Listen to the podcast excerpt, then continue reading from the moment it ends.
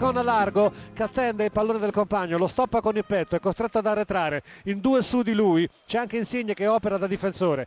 Trova il corridoio per Salah, Salah ancora per Maicon, ancora Salah, lato corto dell'area di rigore, il giocatore egiziano si gira, cerca uno spazio, chiede la triangolazione, entra in azione Totti, mette in area di rigore, controllo da parte di Salah in mezzo a molti uomini, Naingolani il tiro, Rete! Rete! La Roma è passata in vantaggio esattamente al 44esimo con Nainggolan, tiro secco, un destro angolato sul quale nulla ha potuto Reina. Roma 1, Napoli 0.